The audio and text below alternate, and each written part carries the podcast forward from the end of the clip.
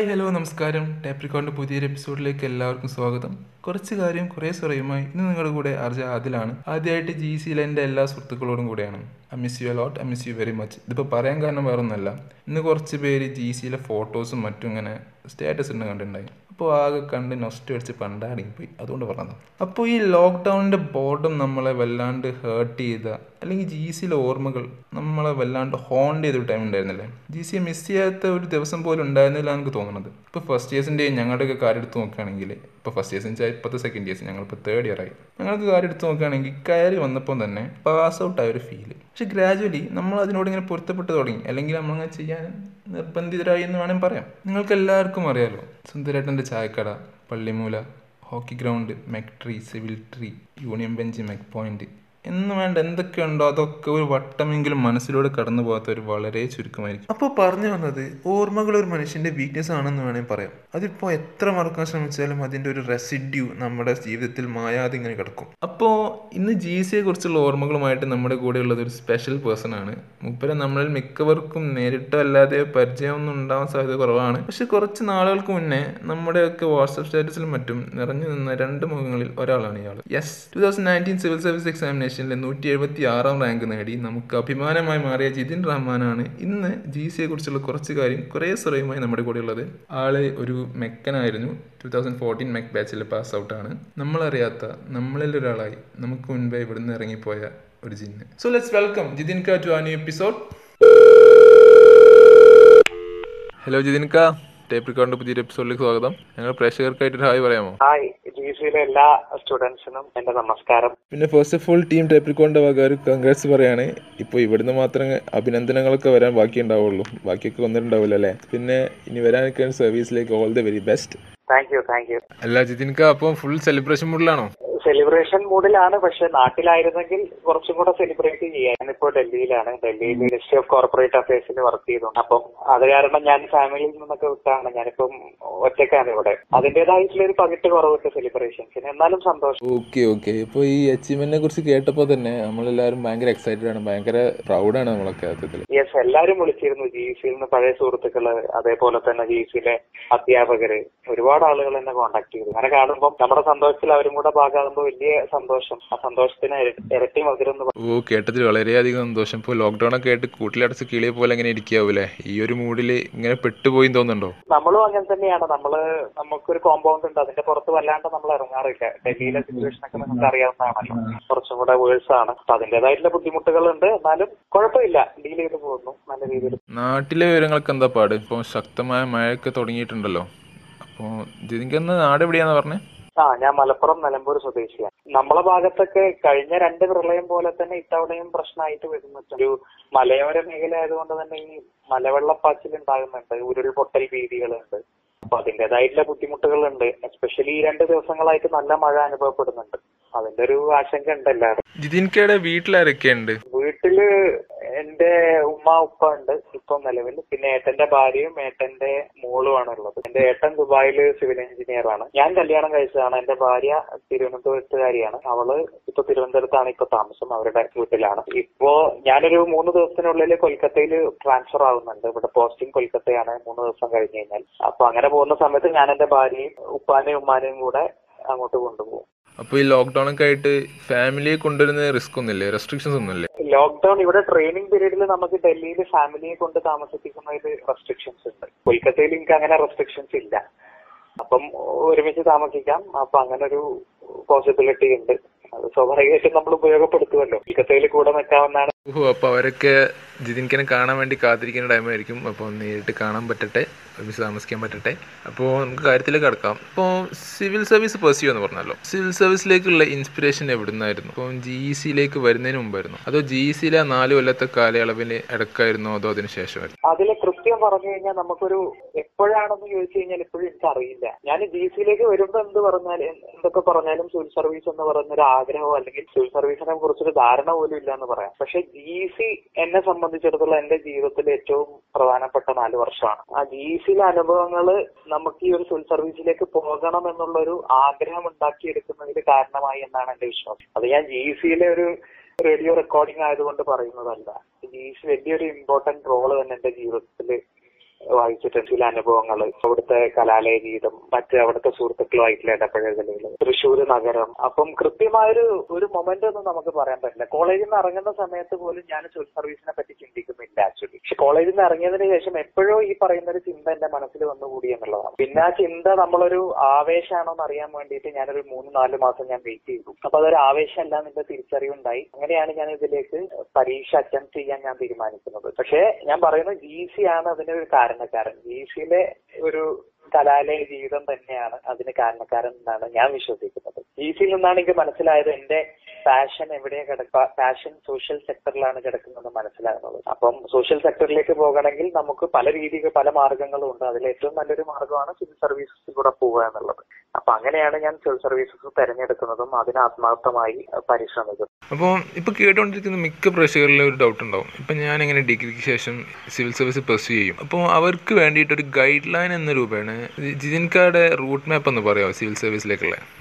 മാപ്പ് എന്ന് പറഞ്ഞു കഴിഞ്ഞാൽ ഞാൻ വിശ്വസിക്കുന്ന ഒരു കാര്യമുണ്ട്. ഞാൻ വിശ്വസിക്കുന്ന ഒരു കാര്യം എന്ന് പറഞ്ഞു കഴിഞ്ഞാൽ എല്ലാ ആളുകളും ഒരു പരിധി വരെ സെൽഫിഷ് ആണ് സ്വന്തം ജീവിതത്തിൽ. ഇപ്പം നമ്മളൊരു കാര്യം ചെയ്യുന്നത് സ്വന്തം ഹാപ്പിനെസ്സിന് വേണ്ടിയിട്ടാണ്. ചില ആളുകൾക്ക് സാമൂഹ്യ സേവനത്തിലൂടെ ഹാപ്പിനെസ് കിട്ടും. ചില ആളുകൾക്ക് ഉയർന്ന ജോലി കിട്ടുന്നതിലൂടെ അല്ലെങ്കിൽ കാശ് സമ്പാദിക്കുന്നതിലൂടെ ഹാപ്പിനെസ് കിട്ടും. അപ്പം എന്നെ സംബന്ധിച്ചിടത്തോളം ഹാപ്പിനെസ് കിട്ടിയിരുന്നത് നമ്മളൊരു ഉപകാരം വേറൊരാൾക്ക് ചെയ്യുമ്പോൾ അതിൽ നിന്ന് കിട്ടുന്ന ഒരു സന്തോഷം ഉണ്ടാവില്ലേ? ആ ഒരു സന്തോഷം നമുക്ക് ഉണ്ടാക്കുന്ന ഒരു എന്താ പറയാ ഒരു സെൻസ് ഓഫ് അക്കംപ്ലിഷ്മെന്റ് ഉണ്ട്. അപ്പൊ ആ ഒരു സെൻസ് ഓഫ് അക്കംപ്ലിഷ്മെന്റ് ഉണ്ടാക്കുന്ന ഒരു ജോലി ജീവിതത്തിൽ ചെയ്യാൻ കഴിയാന്ന് പറഞ്ഞു കഴിഞ്ഞാൽ അത് വലിയൊരു സംഭവമാണെന്ന് ഞാൻ വിശ്വസിക്കുന്നുണ്ടായിരുന്നു. അപ്പൊ ആ ഒരു സെൻസ് ഓഫ് അക്കംപ്ലിഷ്മെന്റ് നമുക്ക് ഈ സോഷ്യൽ സെക്ടറിൽ ജോലി ചെയ്യുന്നതിലൂടെ കിട്ടുമെന്നുള്ള ഒരു വിശ്വാസം എനിക്കുണ്ട്. ഇപ്പൊ സിവിൽ സർവീസസിന്റെ പ്രത്യേകത എന്ന് പറഞ്ഞു കഴിഞ്ഞാൽ എസ്പെഷ്യലി ഐ എ എസും ഐ പി എസും പോലുള്ള സംഭവങ്ങളൊക്കെ സർവീസുകളാണെങ്കിൽ നമ്മൾ എടുക്കുന്ന ഓരോ ഡിസിഷൻസും അല്ലെങ്കിൽ നമ്മുടെ ദൈനംദിന ജോലി തന്നെ പലപ്പോഴും വലിയ മാറ്റങ്ങൾ ഉണ്ടാക്കാൻ കെൽപ്പുള്ളതാണ് അതായത് വലിയൊരു വലിയൊരു പ്ലാറ്റ്ഫോം വലിയൊരു വലിയൊരു തരം വലിയ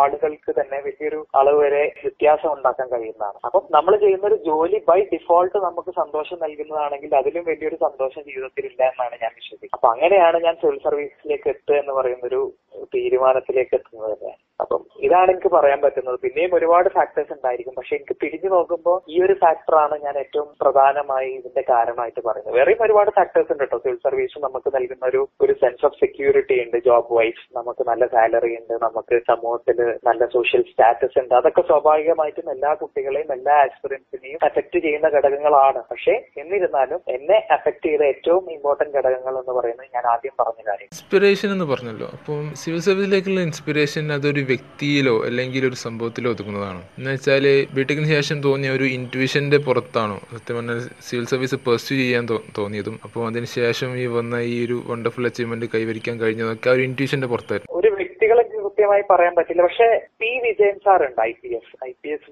P. Vijayan sir ഉണ്ട്. പി. വിജയൻ സാറിനോട് എനിക്ക് വലിയൊരു താല്പര്യം തോന്നിയിട്ടുണ്ട്. ഞാൻ കോളേജിലൊക്കെ പഠിക്കുന്ന സമയത്ത് ഇന്റർവ്യൂ കാണുമായിരുന്നു. എന്റെ ഒരു സുഹൃത്തുണ്ട് ജംഷീർ എന്ന് പറയുന്നത് അപ്പം ജംഷീറിന് ഇന്റർവ്യൂ ആണെന്നൊരു സ്വഭാവം ഉണ്ടായിരുന്നു. അപ്പൊ ജംഷീർ ഡൗൺലോഡ് ചെയ്ത പല ഇന്റർവ്യൂകളും ഞാനും കൂടെ ഇരുന്നതാണ് അപ്പൊ പി. വിജയൻ സാറിന്റെ ഇന്റർവ്യൂ ഒക്കെ ഞാൻ കണ്ടിരുന്നു. പി. വിജയൻ സാറ് നിങ്ങൾക്ക് പരിചയമുണ്ടോന്ന് അറിയില്ല. ഈ സ്റ്റുഡൻസ് പോലീസ് കാഡറ്റ് പോലുള്ള ഒരുപാട് ഇന്നവേറ്റീവ് ഐഡിയാസ് കേരള പോലീസിലേക്ക് കൊണ്ടുവന്ന ഒരു ഒരു അടിപൊളി സിവിൽ സർവന്റ് ആണ്. അപ്പൊ മൂപ്പർ എന്നെ ഇൻഫ്ലുവൻസ് ചെയ്തിട്ടുണ്ടെന്ന് എനിക്ക് തോന്നിയിട്ടുണ്ട്. അല്ലാണ്ട് നമ്മളൊരു വ്യക്തി അങ്ങനെ ഒരു വ്യക്തിയിൽ മാത്രം അധിഷ്ഠിതമായി വന്നതല്ല. അല്ലെങ്കിൽ അങ്ങനെ ഒരു ഒരാൾ നമ്മളെ ട്രിഗർ ചെയ്തു എന്നൊന്നും നിങ്ങൾക്ക് പറയാൻ പറ്റില്ല. പക്ഷെ പി വിജയൻ സാർ എന്നെ ഇൻഫ്ലുവൻസ് ചെയ്തിട്ടുണ്ടെന്ന് എനിക്ക് തോന്നിയിട്ടുണ്ട്. പിന്നെ സ്വാഭാവികമായിട്ടും നമുക്ക് പറയാൻ പറ്റുന്നത് നമ്മളെയൊക്കെ ഉള്ളിൽ കലക്ടർ എന്നൊക്കെ പറയുമ്പോൾ അപ്പൊ അതിന്റെ ഉള്ളിൽ എന്താ മനസ്സിലുള്ളത്? പലപ്പോഴും കിങ് ഒക്കെ ആയി. അത് നമ്മൾ മനുഷ്യന്മാരാണ് സ്വാഭാവികമാണ്. നമ്മൾ കണ്ടിട്ടുള്ള സിനിമകളിലെ ഹീറോകൾ നമ്മുടെ ഉള്ളിലേക്ക് ഇൻഫ്ലുവൻസ് ചെയ്യുക എന്ന് പറയുന്നത് സ്വാഭാവികമാണ്. അപ്പൊ അതൊക്കെയും തന്നെ ചിലപ്പോൾ അഫക്ട് ചെയ്തിട്ടുണ്ടാവും. പക്ഷെ റിയൽ ലൈഫിൽ പി വിജയൻ സാർ എന്നെ ഒരു ഇൻഫ്ലുവൻസ് ചെയ്ത പോലെ എനിക്ക് തോന്നിയിട്ടുണ്ട്. ലൈഫിലെ ചാലഞ്ചസിന് അല്ലെങ്കിൽ ബുദ്ധിമുട്ടുകളെ ഫേസ് ചെയ്യുന്നതിൽ ജി സി എന്ന ഫാക്ടറിന്റെ ഇൻഫ്ലുവൻസ് എത്രത്തോളം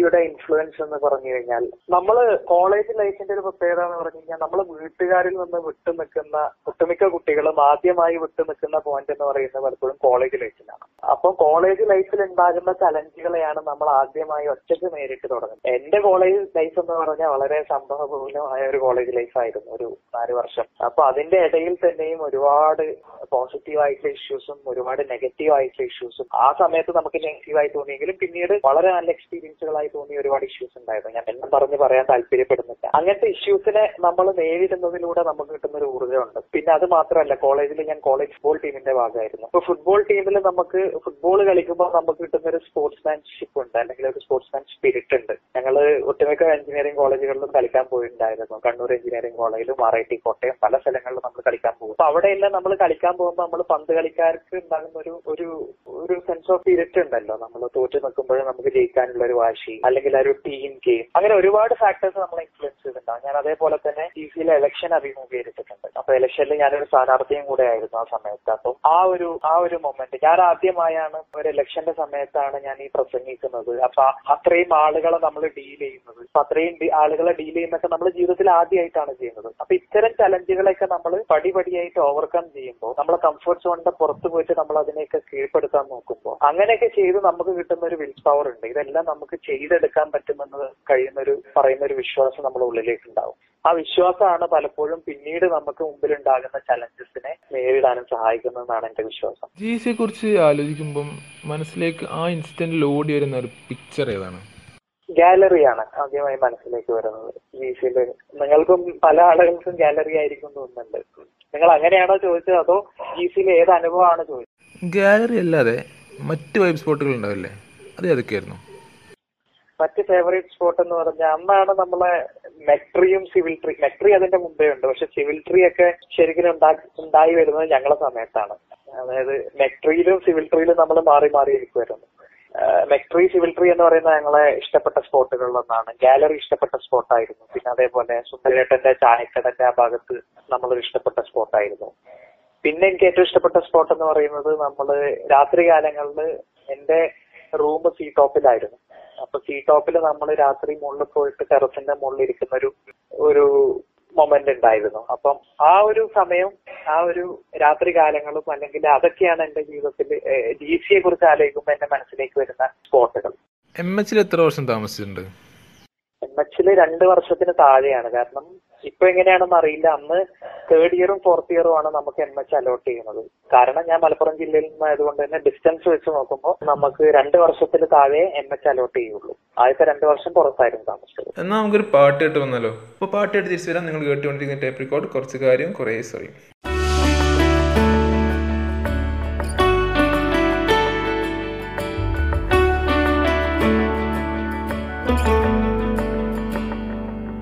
रास्ते भागे, वहाँ से आगे, ज़िंदगी से चल, कुछ और भी मांगे। क्यों सोचना है, जाना कहाँ? जाए वही, ले जाए जहाँ। बेसब्रियाँ। बेसब्रियाँ। बेसब्रियाँ बेसब्रियाँ।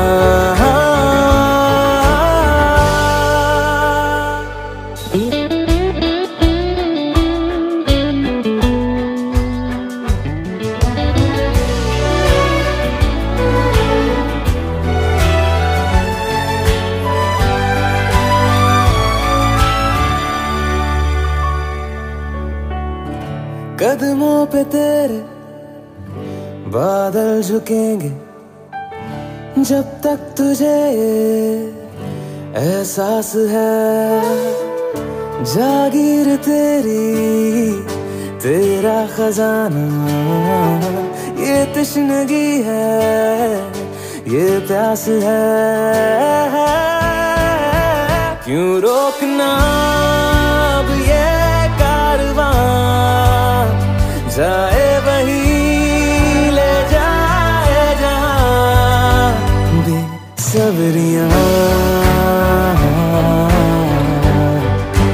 बेसब्रियाँ।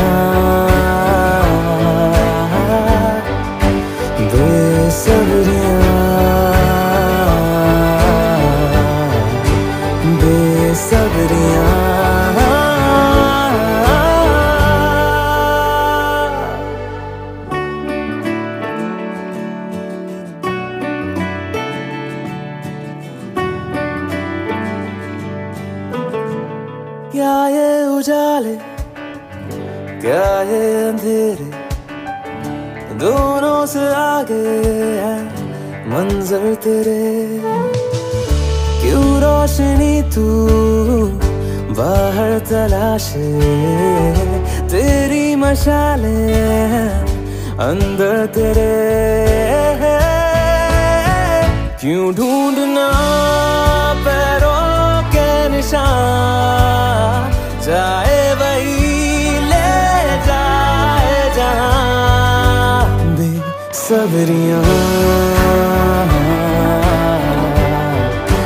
बे सबरिया। बे सबरिया। बे सबरिया।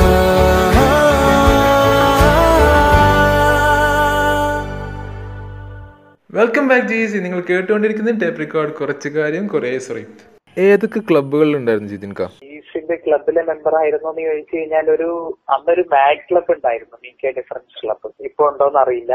അല്ലാണ്ട് ഞാൻ ക്ലബിൽ ആക്റ്റീവ് അല്ലായിരുന്നു മിക്ക ക്ലബിലും ഞാൻ പങ്കാളിയായിരുന്നു. അല്ലാതെ N S S O S S പോലുള്ള സോഷ്യലി കമ്മിറ്റഡ് ആയിട്ടുള്ള ക്ലബ്ബുകളിൽ ഉണ്ടായിരുന്നില്ലേ ഇല്ല ഇല്ല ഇല്ല. ഇല്ല അങ്ങനെയല്ലായിരുന്നു എന്റെ ഞാൻ ക്ലബിൽ മെമ്പർ അല്ലായിരുന്നു. ഐ എസ് ടി ഉണ്ടായിരുന്നു അന്ന് പക്ഷെ അതിലെ മെമ്പർ അല്ലായിരുന്നു. എൻ എസ് എസ് ഉണ്ടായിരുന്നു അതിലെ മെമ്പർ അല്ലായിരുന്നു. ജി സിയിലെ പൊളിറ്റിക്സ് അത് സൗഹൃദത്തിന്റെ ഇടയിലുള്ള ഒരു വിലങ്ങതിടയായിട്ട് തോന്നിയിട്ടുണ്ടോ? എപ്പോഴെങ്കിലും ഒരു വാൾ ക്രിയേറ്റ് ചെയ്യപ്പെട്ടതായിട്ട് തോന്നിയിട്ടുണ്ടോ? അങ്ങനെ സംഭവിക്കാം. ചാൻസ് കൂടുതലാണ്. പക്ഷെ എന്നെ സംബന്ധിച്ചിടത്തോളം എന്റെ ഫ്രണ്ട്സ് ആയിരുന്നവര് രാഷ്ട്രീയം കൊണ്ട് ഞങ്ങൾ വിട്ടുപിരിഞ്ഞ പോലെ തോന്നിയിട്ടില്ല. പക്ഷെ രാഷ്ട്രീയം സ്വാഭാവികമായിട്ടും ഒരു ചെറിയ രീതിയിലെങ്കിലും അഫക്ട് ചെയ്തത് പോലെ എനിക്ക് തോന്നിയിട്ടുണ്ട്. അത് യാഥാർത്ഥ്യമാണ്. കാരണം തുടക്ക കാലഘട്ടങ്ങളിൽ ഉണ്ടാവില്ല. പക്ഷെ നമ്മൾ രണ്ട് രാഷ്ട്രീയ പാർട്ടിയിലെ റെപ്രസെന്റ് ചെയ്യുന്ന സമയത്ത് പലപ്പോഴും നമ്മുടെ നമ്മുടെ അഭിപ്രായങ്ങൾ വ്യത്യാസപ്പെട്ടുകൊണ്ടിരിക്കും പിന്നെ നമ്മളെ ഫ്രണ്ട്ഷിപ്പ് സർക്കിൾ പലപ്പോഴും ആ രാഷ്ട്രീയ പാർട്ടിന്റെ ഉള്ളിലേക്ക് നിൽക്കാനും ചാൻസ് കൂടുതലാണ്. നമ്മൾ രാഷ്ട്രീയ പാർട്ടിന്റെ ഭാഗമാണെങ്കിൽ നമ്മൾ അറിയാണ്ട് വളരെ ഗ്രാജുവൽ ആയിട്ട് നമ്മൾ പതിയെ ആ രാഷ്ട്രീയ പാർട്ടിന്റെ ആളുകളായിട്ട് കൂടുതൽ ചങ്ങാത്തത്തിൽ ഏർപ്പെടാൻ ചാൻസ് കൂടുതലാണ്. അപ്പം ചെറിയ രീതിയിൽ ഉണ്ടാകുന്ന ചില ഡിഫറൻസുകൾ പിന്നീട് അത് വലിയ വലിയ ഡിഫറൻസുകളായിട്ട് മാറും. പിന്നെ രണ്ട് രാഷ്ട്രീയ പാർട്ടി ആകുമ്പോൾ പിന്നെ തമ്മിൽ സംസാരിക്കാൻ അവസരങ്ങൾ കുറഞ്ഞു വരും. ഇപ്പം ജീസിൽ ഞാൻ മനസ്സിലാക്കുന്ന ഹോസ്റ്റലുകളിൽ പോലും ആ ഒരു വ്യത്യാസം ഉണ്ടായിരുന്നു എന്നാണ്. ഇപ്പം ഒരു പ്രത്യേക രാഷ്ട്രീയ പാർട്ടിന്റെ ഒരു പ്രത്യേക ഹോസ്റ്റലുകളിലും വേറെ എല്ലാ ആളുകൾ വേറെ ഹോസ്റ്റലുകളിലൊക്കെ ആയിരുന്നു. അപ്പം അത് രാഷ്ട്രീയത്തിന്റെ ഒരു പരിമിതിയായിട്ട് എനിക്ക് തോന്നിയിട്ടുണ്ടായിരുന്നു. അല്ലെങ്കിൽ നല്ലൊരു സംവാദത്തിനോ സംസാരത്തിനോ ഉള്ള സ്കോപ്പ് ചില പോയിന്റുകളിൽ നഷ്ടപ്പെട്ടു പോകുന്നത് പോലെ തോന്നിയിട്ടുണ്ടായിരുന്നു. അത് രാഷ്ട്രീയത്തിന്റെ ഒരു പരിമിതിയായിട്ട് തന്നെ എനിക്കിപ്പോ തിരിഞ്ഞു നോക്കുമ്പോൾ തോന്നിയിട്ടുണ്ട്. പക്ഷെ ഞാൻ നിങ്ങളോട് ഒരു കാര്യം പറയാം. ക്യാമ്പസിൽ നമ്മൾ അധികം സംസാരിക്കാതെ നിന്നിരുന്ന ആളുകളെല്ലാം പിന്നീട് ക്യാമ്പസിൽ നിന്ന് പുറത്തിറങ്ങിയതിനു ശേഷം ഞാനുമായിട്ട് വളരെ പോസിറ്റീവ് ആയിട്ടുള്ള റിലേഷൻഷിപ്പ് മെയിന്റെയിൻ ചെയ്യുന്നവരാണ്. ഇപ്പൊ എന്റെ എതിർ രാഷ്ട്രീയ പ്രസ്ഥാനത്തിലെ സെക്രട്ടറി ആയിരുന്ന ആൾ പോലും ഞാനും ഇപ്പോഴും കോണ്ടാക്ട് ഉണ്ട് ഞങ്ങൾ ഫോണിൽ സംസാരിക്കുകയൊക്കെ ചെയ്യും. അപ്പം നിങ്ങൾ മനസ്സിലാക്കേണ്ട രാഷ്ട്രീയം ഒരിക്കലും ഒരു ഒരു വിലങ്ങ് തടിയല്ല. നമ്മൾ തന്നെ ക്രിയേറ്റ് ചെയ്യുന്ന ഒരു ഡിഫറൻസ് ആണ് അത്. അതിന്റെ പുറത്ത് നമുക്ക് ചിന്തിക്കാൻ കഴിഞ്ഞാൽ അത് ഉണ്ടാക്കുന്ന ഒരു ഇമ്പാക്ട് എന്ന് പറഞ്ഞാൽ വളരെ വലുതായിരിക്കും ക്യാമ്പസിൽ ജി സിയിലെ നാല് കൊല്ലത്തിനിടയ്ക്ക് ഏറ്റവും കൂടുതൽ ഇൻവോൾവ്മെന്റ് തോന്നിയിട്ടുള്ള പ്രോഗ്രാം ഏതായിരുന്നു? അല്ലെങ്കിൽ ഒരു ഇവന്റോ അങ്ങനെ എന്തെങ്കിലും?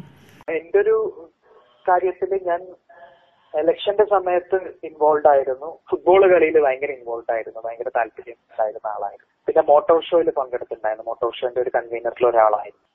അപ്പൊ ഈ മൂന്ന് ഇൻസ്റ്റൻസിലുമാണ് ഞാൻ ഏറ്റവും കൂടുതൽ ഇൻവോൾവ് ആയ പോലെ ഞാൻ പഠനം മനഃപൂർവം മറക്കുന്നതല്ല പക്ഷെ പഠനത്തിൽ പോരായ്മകൾ ഉണ്ടായിരുന്നു. ഞാനൊരു നല്ല എഞ്ചിനീയർ ആണെന്ന് ഞാൻ വിശ്വസിക്കുന്നില്ല.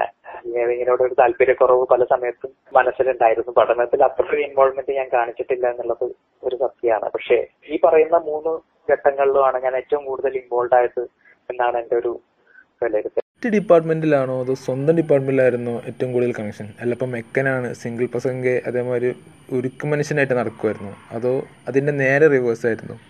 ഇല്ല അങ്ങനെ ഇല്ലായിരുന്നു. എന്നെ സംബന്ധിച്ചിടത്തോളം ഞാൻ എന്നെ അറിയുന്നവരോട് ചോദിച്ചാൽ അറിയാം റോയൽ മെക്സ് അങ്ങനെ ഒരു വികാരം മെക്കാനിക്കലാണ് സംബന്ധിച്ചു പക്ഷേ അങ്ങനെ ഒരു റോയൽ മെക്സ് അങ്ങനെ ഒരു വികാരം അല്ലെങ്കിൽ നമുക്ക് എന്തെങ്കിലും ഒരു സ്പെഷ്യാലിറ്റി ഉണ്ട് എന്നുള്ളത് അങ്ങനെയൊന്നും ഞാൻ തോന്നിയിരുന്നില്ല. മെക്കാരനോട് ക്ഷമിക്കുക. ഞാൻ മെക്കാനിക്കൽ ആണെങ്കിൽ കൂടെ. കാരണം നമ്മളെ എന്റെ സൗഹൃദങ്ങൾ പലപ്പോഴും മെക്കാനിക്കൽ അങ്ങനെ റിലേറ്റഡ് അല്ലായിരുന്നു. മെക്കാനിക്കലിൽ എനിക്ക് ഒരുപാട് നല്ല സുഹൃത്തുക്കളുണ്ട്. സിവിൽ എഞ്ചിനീയറിംഗ് ഡിപ്പാർട്ട്മെന്റിൽ നല്ല സുഹൃത്തുക്കൾ ഉണ്ടായിരുന്നു അതേപോലെ തന്നെ ഇലക്ട്രിക്കലിന്റെ സുഹൃത്തുക്കൾ ഉണ്ടായിരുന്നു ബ്രാഞ്ച് വൈസ് അല്ലായിരുന്നു എന്റെ സുഹൃത്തുക്കളെ ഞാൻ സെലക്ട് ചെയ്തിരുന്നത്. അതൊരിക്കലും ഒരു ക്രൈറ്റീരിയ ആയിട്ടുമില്ല. നമ്മൾ ഹോസ്റ്റലിൽ ഒരുമിച്ച് താമസിക്കുന്ന ആളുകളായിട്ട് ചിലപ്പം കൂടുതൽ അടുപ്പുണ്ടായിരിക്കും ഒരിക്കലും ബ്രാഞ്ച് ഒരു ഫാക്ടർ ആയിരുന്നില്ല. പിന്നെ ഞാൻ പറഞ്ഞല്ലോ ഞങ്ങൾ മെക്കാനിക്കൽ ആണെങ്കിൽ ഞങ്ങൾ സിവിൽ ട്രേഡ് പോയിട്ടിരിക്കും. അങ്ങനെ ഒരു വിടവ് ഉണ്ടായിരുന്നു ഞാൻ വിചാരിക്കുന്നില്ല. പിന്നെ സ്വാഭാവികമായിട്ട് ഫുട്ബോളിന്റെ സമയത്തൊക്കെ അവിടെ കോമ്പറ്റീഷൻ വരുന്ന സമയത്തൊക്കെ ഞങ്ങൾ ഭയങ്കര ഭയങ്കര വാശിയായിരുന്നു. കൂട്ടുകാരെ തോൽപ്പിക്കുക എന്നുള്ളതായിരുന്നു നമ്മുടെ വലിയ സ്വപ്നം തന്നെ. ഞങ്ങൾ കളിക്കുകയും പരാജയപ്പെടുകയും ജയിക്കുകയും ഒക്കെ ചെയ്തിട്ടുണ്ട്. അതൊരു നല്ല മൊമെന്റ് ആയിരുന്നു. അല്ലാണ്ട് നമ്മൾ ബ്രാഞ്ച് വൈസ് അങ്ങനെ ഒരു ഡിസ്റ്റിങ്ഷൻ ഞങ്ങൾക്കിടയിൽ ഉണ്ടായിരുന്നില്ല. ക്യാമ്പസിന് ഇറങ്ങിയതിനു ശേഷവും ബ്രാഞ്ച് എന്ന് പറയുന്ന ഒരു ഫാക്ടറി അല്ല എന്നെ സംബന്ധിച്ചിടത്തോളം. പാസ് ഔട്ട് ആയതിനു ശേഷം ഇപ്പൊ ഒരു ആറ് വർഷം കഴിഞ്ഞല്ലോ ഇതിനിടയ്ക്ക് എത്ര പ്രാവശ്യം ജി സിയിൽ വന്നിട്ടുണ്ടോ ഒരു ഏകദേശ കണക്ക്. അത് സിയിൽ വളരെ കുറഞ്ഞ സമയം ഞാൻ വന്നിട്ടുള്ളൂ. ആറ് വർഷത്തിനിടെ ഒന്നോ രണ്ടോ തവണ ഞാൻ വന്നിട്ടുണ്ടാവും ക്യാമ്പസിൽ എന്തും മനുഷ്യനാ മനുഷ്യ. അപ്പൊ ദ്യുതിക്ക് പോലും വന്നിട്ടുണ്ടായില്ലേ ഇല്ല ഇല്ല. ഞാൻ വന്നിട്ടില്ലായിരുന്നു. ഞാൻ ജി സിയിൽ വളരെ കുറഞ്ഞ സമയം മാത്രം വളരെ രണ്ട് തവണ മാത്രമാണ് വന്നത്. അത് ജിബിയുടെ സമയത്തൊന്നും വരാൻ പറ്റിയിട്ടില്ല. ഓക്കെ. അപ്പം വളരെ കുറച്ച് പ്രാവശ്യം മാത്രം പാസ് ഔട്ട് ആയതിനു ശേഷം ജി സിയിലേക്ക് വന്നിട്ടുള്ളൂ എന്ന് പറഞ്ഞു. ഈ വരവുകളിൽ എപ്പോഴെങ്കിലും സ്വയം എക്സ്ക്ലൂഡഡ് ആയിട്ട് തോന്നിയിട്ടുണ്ടോ? എന്ന് വെച്ചാൽ ഐ ഡോണ്ട് ബിലോങ് ഹിയർ എനിമോ അങ്ങനെ എപ്പോഴെങ്കിലും തോന്നിയിട്ടുണ്ടോ?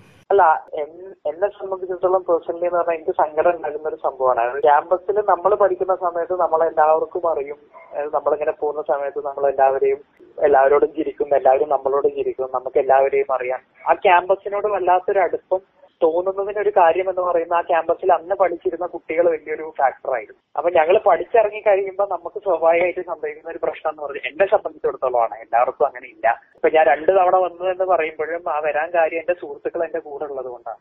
എന്റെ സുഹൃത്തുക്കളോട് കൂടെ ഞാൻ ജി സിയിൽ വന്നിരിക്കുമ്പോൾ എനിക്ക് വീണ്ടും പഴയ ഒരു ജി സിയിൽ നിൽക്കുന്ന പോലെ ഒരു ഫീലിംഗ് വരാറുണ്ട്.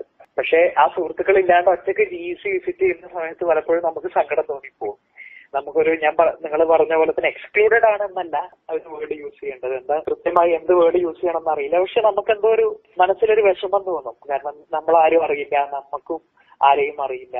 അങ്ങനത്തെ ഒരു അവസ്ഥ ഉള്ളത് കൊണ്ടാണ് പലപ്പോഴും ഞാൻ ഒറ്റക്കുള്ള വിസിറ്റുകൾ ഒഴിവാക്കുന്നത്.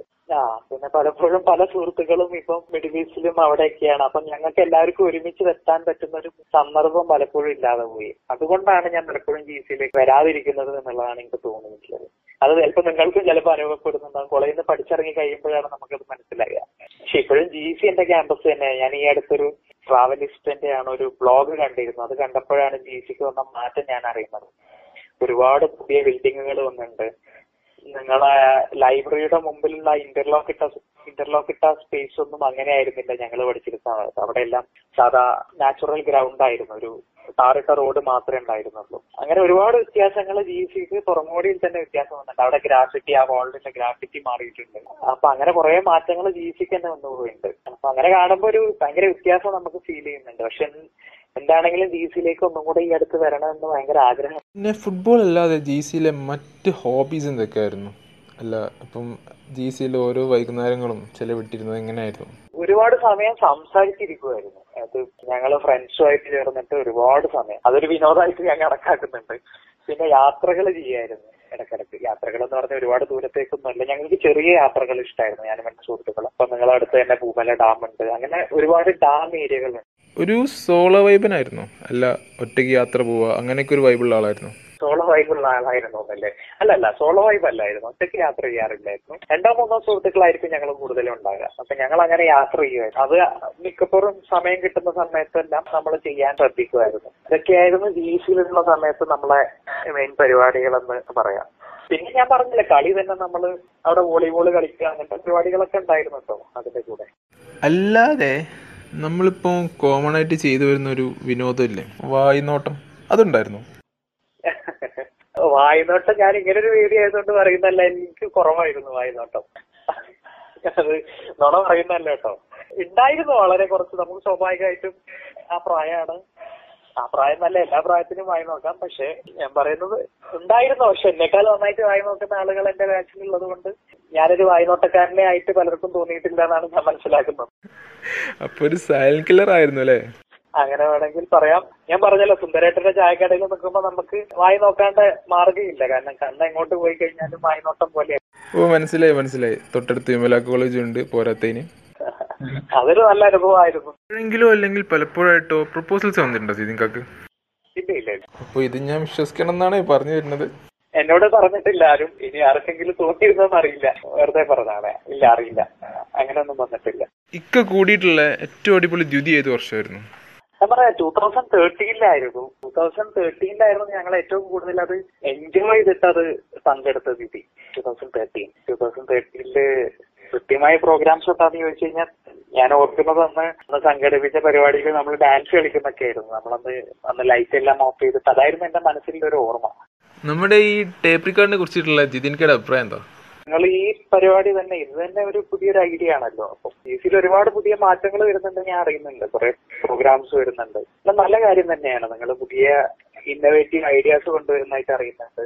നമ്മളെ കാലഘട്ടത്തിൽ വളരെ കുറവായിരുന്നു ഇതൊക്കെ. ഈ ദ്വിതീയും മോട്ടോർ ഷോ തന്നെ ഞങ്ങൾ ഒരു വർഷം നടത്തി. അല്ലാണ്ട് പ്രോഗ്രാംസ് തന്നെ കമ്പാരിറ്റീവ്ലി എനിക്ക് തോന്നുന്നു ഇപ്പോഴാണ് കൂടുതൽ തോന്നുന്നത്. വളരെ നല്ല കാര്യമാണ്. കാരണം കോളേജ് ലൈഫിൽ അതെല്ലാം വളരെ ഇമ്പോർട്ടന്റ് ആയിട്ട് കോൺസ്റ്റിറ്റ്യൻസ് തന്നെയാണ്. ഈ തിരക്ക് പിടിച്ച ടൈമിലും ഞങ്ങൾക്ക് വേണ്ടിയിട്ട് ഇത്രയും നേരം മാറ്റി വെച്ച ജിതിൻകാക്ക് ഒരുപാട് നന്ദി. അപ്പോൾ അവസാനമായിട്ട് രണ്ട് വാക്ക് ഞങ്ങൾ പ്രേക്ഷകർക്കും വേണ്ടിയിട്ട്. അതിൽ നിങ്ങൾ ഇങ്ങനെ ഒരു അവസരം തന്നത് തന്നെ വലിയൊരു സന്തോഷം ഉണ്ടാക്കുന്ന സംഭവമാണ്. പി സിയിലെ മിക്ക കുട്ടികളും കേൾക്കുന്ന ഒരു പ്രോഗ്രാമിൽ സംസാരിക്കാൻ കഴിയുക എന്ന് പറയുന്നത് തന്നെ വലിയൊരു സന്തോഷമുള്ള കാര്യമാണ്. ഇൻസ്പിറേഷൻ എന്ന് പറയുന്നത് ഞാൻ മനസ്സിലാക്കുന്ന ഒരു കാര്യമുണ്ട്. നമ്മൾ നമുക്ക് ചിലപ്പോൾ നമ്മുടെ സെൽഫികളെ മനസ്സിലാക്കാൻ കഴിയില്ല. അപ്പം ഞാൻ എന്റെ മേഖല ഏതാണെന്ന് തിരിച്ചറിയാൻ ഒരുപാട് സമയമെടുക്കും. നിങ്ങൾ ചിലപ്പോൾ തിരിച്ചറിഞ്ഞ് കാണും. ചിലപ്പോൾ തിരിച്ചറിഞ്ഞ് കാണില്ല. ചിലപ്പോൾ തിരിച്ചറിയാൻ പോകുന്നേ ഉണ്ടാവുള്ളൂ. പക്ഷെ തിരിച്ചറിഞ്ഞു കഴിഞ്ഞാൽ അതിനെ ചേർത്ത് വെച്ചിട്ട് അതിനു വേണ്ടി നിങ്ങൾ പ്രയത്നിക്കുക. അതെന്ത് തന്നെയാണെങ്കിലും ഞാൻ പറയുന്നില്ല നിങ്ങൾ സിവിൽ സർവീസുകാരനാകുമ്പോഴാണ് നിങ്ങൾ സക്സസ്ഫുൾ ആകുന്നത് അല്ലെങ്കിൽ നിങ്ങൾ ഭയങ്കര ഒരു വലിയൊരു മൾട്ടിനാഷണൽ കമ്പനിയിൽ നിങ്ങൾ ഒരു എഞ്ചിനീയറായി നിങ്ങൾക്ക് പോസ്റ്റിംഗ് കിട്ടിയാലാണ് നിങ്ങൾ സക്സസ്ഫുൾ ആകുന്നത്. അങ്ങനെയൊന്നും ഞാൻ പറയുന്നില്ല. പല രീതിയിലും സക്സസ്ഫുൾ ആകുന്ന ആളുകൾ നമുക്ക് ചുറ്റുമുണ്ട്. ഇപ്പൊ എന്റെ ബാച്ചിൽ തന്നെയും കൃഷിയായിട്ട് മുന്നോട്ട് പോകുന്ന ആളുകളുണ്ട്. മിഡിൽ ഈസ്റ്റിലെ വലിയ ശമ്പളങ്ങളൊക്കെ ഒഴിവാക്കിയിട്ട് നാട്ടിൽ ജോലി ചെയ്യാൻ ആഗ്രഹിക്കുന്ന ആളുകളുണ്ട്. ജോലി ചെയ്തു വരുന്ന ആളുകളുണ്ട്. അങ്ങനെ പല മേഖലയിൽ ജോലി ചെയ്യുന്ന ആളുകളുണ്ട്. അപ്പൊ ഞാൻ പറഞ്ഞു വരുന്നത് നിങ്ങൾ നിങ്ങളെ ആഗ്രഹത്തെ തിരിച്ചറിയാൻ കഴിയണം. ആ ആഗ്രഹത്തെ പെട്ടെന്ന് തിരിച്ചറിയാം. അതറിഞ്ഞു കഴിഞ്ഞാൽ അതിനു വേണ്ടി നിങ്ങൾ പ്രയത്നിക്കാം സക്സസ് എല്ലാം റിലേറ്റീവ് ആണ്. എന്നെ സംബന്ധിച്ചിടത്തോളം ഇതായിരുന്നു എന്റെ ജീവിതത്തിൽ ഞാൻ തിരഞ്ഞെടുത്ത രീതി. അതുകൊണ്ട് ഞാൻ ഇങ്ങോട്ട് പോയി. അപ്പൊ നിങ്ങളൊരു നിങ്ങളൊരു ജീവിത രീതി തിരഞ്ഞെടുക്കാൻ നിങ്ങളൊരു പാഷൻ നിങ്ങൾ മനസ്സിലാക്കുക. അതിനുവേണ്ടി നിങ്ങൾ പ്രയത്നിക്കുക. അതിനുവേണ്ടി റിലീജിയസ്ലി ഡെഡിക്കേറ്റ് ചെയ്ത് പ്രയത്നിക്കുക. അങ്ങനെ പ്രയത്നിച്ചു കഴിഞ്ഞാൽ എല്ലാം നമുക്ക് നേടിയെടുക്കാൻ കഴിയുമെന്നാണ് എന്റെ വിശ്വാസം. കാരണം ഞാൻ വിശ്വസിക്കുന്ന ഒരു തിയറി ഉണ്ട്. നമ്മളെല്ലാം ഏൺ ചെയ്യുന്നതാണ്. ഇപ്പൊ ഞാൻ നിങ്ങളോട് ഇപ്പൊ നിങ്ങളോട് സംസാരിക്കുന്നുണ്ടെങ്കിൽ ഈ സംസാരത്തിൽ ഞാൻ ഉപയോഗിക്കുന്ന ഓരോ പദങ്ങളും അല്ലെങ്കിൽ ഞാൻ കൊണ്ടുവരുന്ന ഓരോ ഐഡിയയും ഞാൻ ഉണ്ടാക്കി അല്ലെങ്കിൽ ഞാൻ എന്റെ ജീവിതം കൊണ്ട് ഞാൻ നേടിയെടുത്താണ്. അല്ലെങ്കിൽ നിങ്ങൾ എഞ്ചിനീയർ ആയെങ്കിൽ ആ എഞ്ചിനീയർ ആയത് നിങ്ങൾ ഏൺ ചെയ്തതാണ്. നമ്മൾ ജീവിതത്തിൽ എല്ലാം ഏൺ ചെയ്തെടുക്കുന്നതാണ്. നിങ്ങളിപ്പോ എന്നെ കാണുമ്പോൾ നിങ്ങൾ സിവിൽ സർവീസ് നേടിയ ഒരാളായിട്ടാണ് കാണുന്നത്. പക്ഷേ ഈ സിവിൽ സർവീസിലേക്ക് ഞാൻ എടുത്ത എഫേർട്ടുകൾ പലപ്പോഴും നിങ്ങൾ കാണുന്നുണ്ടാവില്ല. കാരണം ഒരു ദിവസം നിങ്ങൾ എന്റെ ന്യൂസ് കേൾക്കുന്നതാണ്. പക്ഷെ അതിന്റെ പിറകിൽ ഒരുപാട് എഫേർട്ടുകൾ ഉണ്ട് അപ്പൊ എല്ലാം നമ്മൾ ഏൺ ചെയ്തെടുക്കുന്നതാണ്. നമ്മൾ എടുക്കുന്ന ഓരോ സംഭവങ്ങളും നമ്മൾ ഏൺ ചെയ്തെടുക്കുന്നതാണ്. നിങ്ങളെ ലൈഫിലെ പാഷൻ ഡ്രീംസിനെ നിങ്ങൾ ഏൺ ചെയ്തെടുക്കുക. ആ ഏൺ ചെയ്യാൻ നിങ്ങൾ റിലീജിയസ്ലി ഡെഡിക്കേറ്റഡ് ആയിട്ട് വർക്ക് ചെയ്യുക. വർക്ക് ചെയ്ത് കഴിഞ്ഞാൽ നിങ്ങൾക്ക് സംതൃപ്തിയും ജീവിതത്തിൽ വിജയവും കിട്ടും. മുന്നോട്ട് പോവുക. അതാണ് എനിക്ക് പറയാനുള്ളത് എന്റെ സുഹൃത്തുക്കളോട് ജി സിയിലെ അനുജന്മാരോടും അനുജത്തിമാരോടും. ഒരു അവസരം തന്നതിന് വീണ്ടും നന്ദി. അതിലിനോട് ഒരുപാട് നന്ദി. അതിൽ അതിലിനോട് വീണ്ടും വീണ്ടും നന്ദി പറയുന്നു. താങ്ക് യു ജിൻക താങ്ക് യു വെരി മച്ച് അപ്പോൾ ഈ ഒരു പരിപാടിക്ക് വേണ്ടിയിട്ട് സമയം മാറ്റി വെച്ച ഇത്രയും നേരം ഞങ്ങളെ സഹിച്ച ജിൻകാക്ക് ഒരുപാട് നന്ദി പറയാണ്. പിന്നെ ഈ ഒരു പ്രോഗ്രാമിന് വേണ്ടി കുറേ വിളിച്ച് വെറുപ്പിച്ചിട്ടുണ്ട്. അതിന് വലിയൊരു സോറിയും പറയാണ്. അങ്ങനെയൊന്നുമില്ല. അതിൽ വളരെ നല്ല ടോക്കായിരുന്നു നമുക്ക് കാണാം. അത്രേ ഞാൻ പറയുന്നുള്ളൂ. എന്തെങ്കിലുമൊക്കെ ആയിട്ട് നമുക്ക് കാണാം. എന്താലേ? എഞ്ചിനീയേഴ്സിന്റെ പെവറാണ് കണ്ടത് പെവർ. കുറച്ചൊക്കെ അതിശയോക്തി കലർന്നതാണെങ്കിലും നമ്മളൊക്കെ പറയും ഒരു എഞ്ചിനീയറിനാവാൻ പറ്റാത്തതായിട്ട് ഈ ലോകത്തൊന്നുമില്ലാന്ന്. പലതും ആവാനും നേടാനും നമുക്കിപ്പം ആ കലാലയത്തിൽ എത്തിച്ചേർന്ന്. ഇന്നിപ്പോൾ നമുക്ക് എല്ലാവർക്കും അഭിമാനവും ഇൻസ്പിറേഷനുമായിട്ടുള്ള വ്യക്തികളാണ് ഇവരൊക്കെ. എഡ്യൂക്കേഷനോട് കൂടെ നമ്മുടെ ഇന്നത്തെ എപ്പിസോഡ് ഇവിടെ വൈൻഡപ്പ് ചെയ്യാണ്. ടു കുട്ടു സെക്കെ മെക്രാണി സാന്ദ്രജ സ്ത്രീ എന്തുവാടെ? ഇതൊരാൾ തന്നെയാണോ? Bye Rahul villa hostel mates. Song മനമന മെന്റൽ മനത്തിൽ. അപ്പോൾ സ്റ്റേ ട്യൂൺഡ് എല്ലാവർക്കും ബൈ ബൈ വീണ്ടും സന്ധിക്കും വരെ. വണക്കം. This is R Adya signing off ഡേബ്രിക്കോട്ട് കുറച്ച് കാര്യം കുറേ സമയം